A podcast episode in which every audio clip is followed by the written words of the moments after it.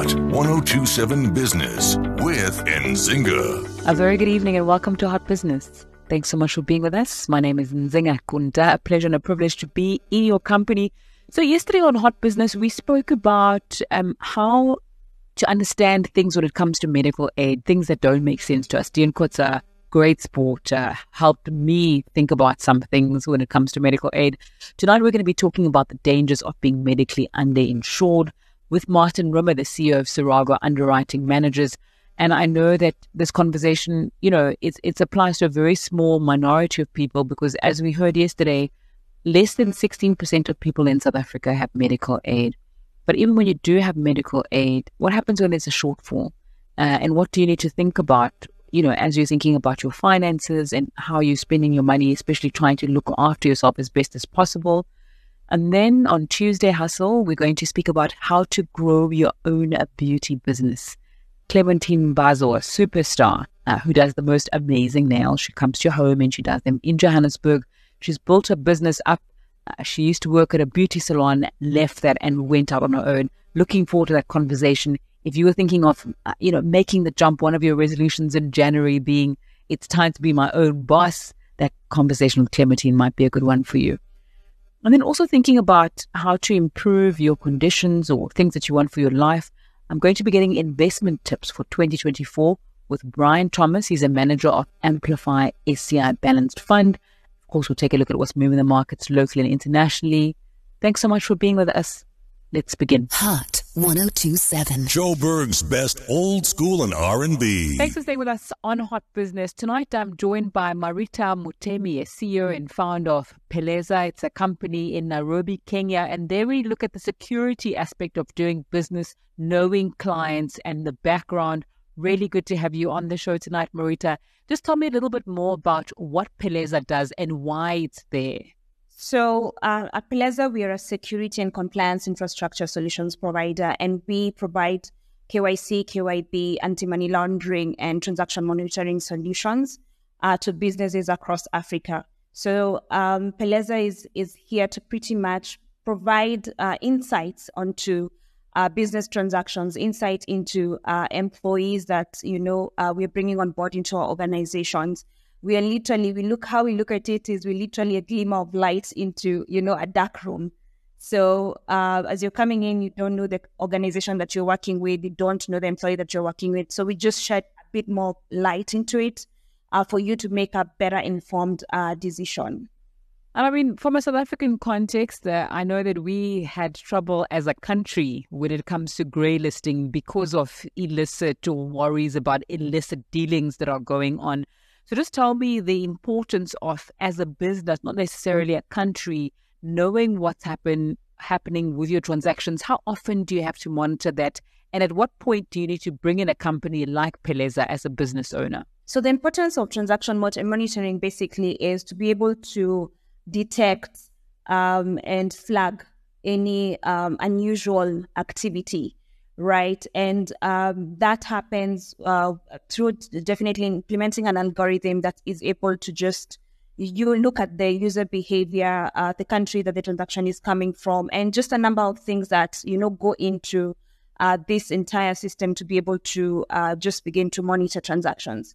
So the importance of it is um, it, it just helps you to prevent fraud. So as a smaller business, it's certainly very much easier for you to monitor transactions because the, the volume of transactions is not much. But then as the business begins to grow and you're scaling, then it becomes very difficult for you to uh, monitor because the transactions become more complex. The transactions are coming from everywhere, uh, left, right, and center. So then it becomes quite a task to monitor. So you begin to implement uh, a robust you know, transaction monitoring system, to, which will be now be very essential for you to be able to detect and flag any suspicious activity, and therefore then helps you to prevent any uh, fraud. But now, in addition to that, it's really also part of a, a regulatory uh, requirement for uh, organizations that are dealing with, with you know, cash-based or transactions within uh, a system. Uh, why? Because we are looking at, you know, countering anti-money laundering, and we're also, you know, looking at countering uh, financial terrorism. Uh, so pretty much it, it helps with the integrity of your business at the end of the day. The transactions that are coming through your system, are they legit or they are, you know, fraudulent? And you, although you're based in Kenya, your business is not limited to that. And how difficult or easy is that to operate? Because I imagine in different jurisdictions, there's different laws. There's some things are okay, maybe in one part, or you have to do things differently. How do you navigate that? So, with each country, of course, comes its own legal uh, framework. Um, so, as an organization, uh, what we've had to do is uh, pretty much implement and embed all these legal requirements and regulations coming from the different countries into our product so that if you are a business set up in Togo, right, and you need to use our services, then we'll be able to provide you a service that is robust and actually adheres to uh, the legal framework in that country. And that's how pretty much we've been able to do it and uh, being able to also service, you know, organizations and businesses that are scaling across Africa. And what tips and advice would you give perhaps people who are running small and medium enterprises now, but see themselves having these large businesses where perhaps they'd need your services. What do you need to do to make sure that you your business is compliant and that you avoid malfeasance knowingly and unknowingly? Well, I would say that is why we built this lovely and amazing business, right? Um, so as your verification, as your verifications partner, um, we actually don't just work with international organizations or multinationals, right? We literally start with you from uh, the onset. So as a startup, uh, we are able to curate and come up with customized solutions for you uh, to be able to start this journey of compliance and, and security uh, right from the start. Because I want to, I, I believe and I strongly say that you know, comply, you have to build with compliance in mind because at some point in time it will catch up with you, right?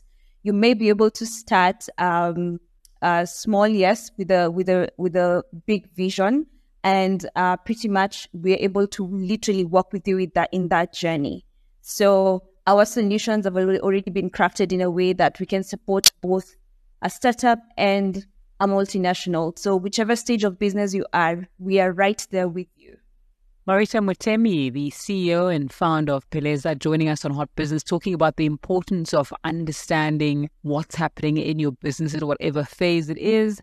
I really appreciate your time tonight, Marita. Just before we go, I know it's not the journey, but I'd like to know difficult or easy is it in Nairobi to start a business? And does the fact that you're a woman play a role in that?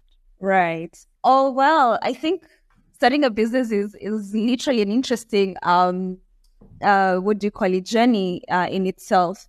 So uh, here in here in Kenya, um, of course, we we have a bit of uh, challenges here and there because um, you know the whole process of you know registration, etc. Uh, you have to go through. Uh, but in addition to that, of course, there's the the issue of of corruption, which can be you know is indexed in most countries in Africa.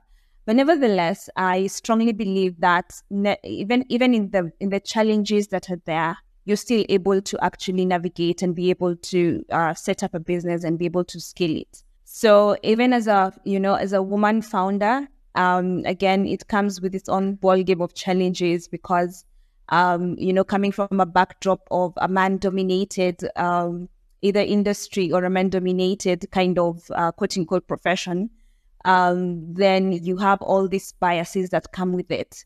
But again, nevertheless, you power on and push on. um, and and give you know the best and everything that it takes to uh, be able to to run the business and scale. Fantastic! Thank you so much, and all the best with your journey. Thank you. Hot 1027 Business with Nzinga.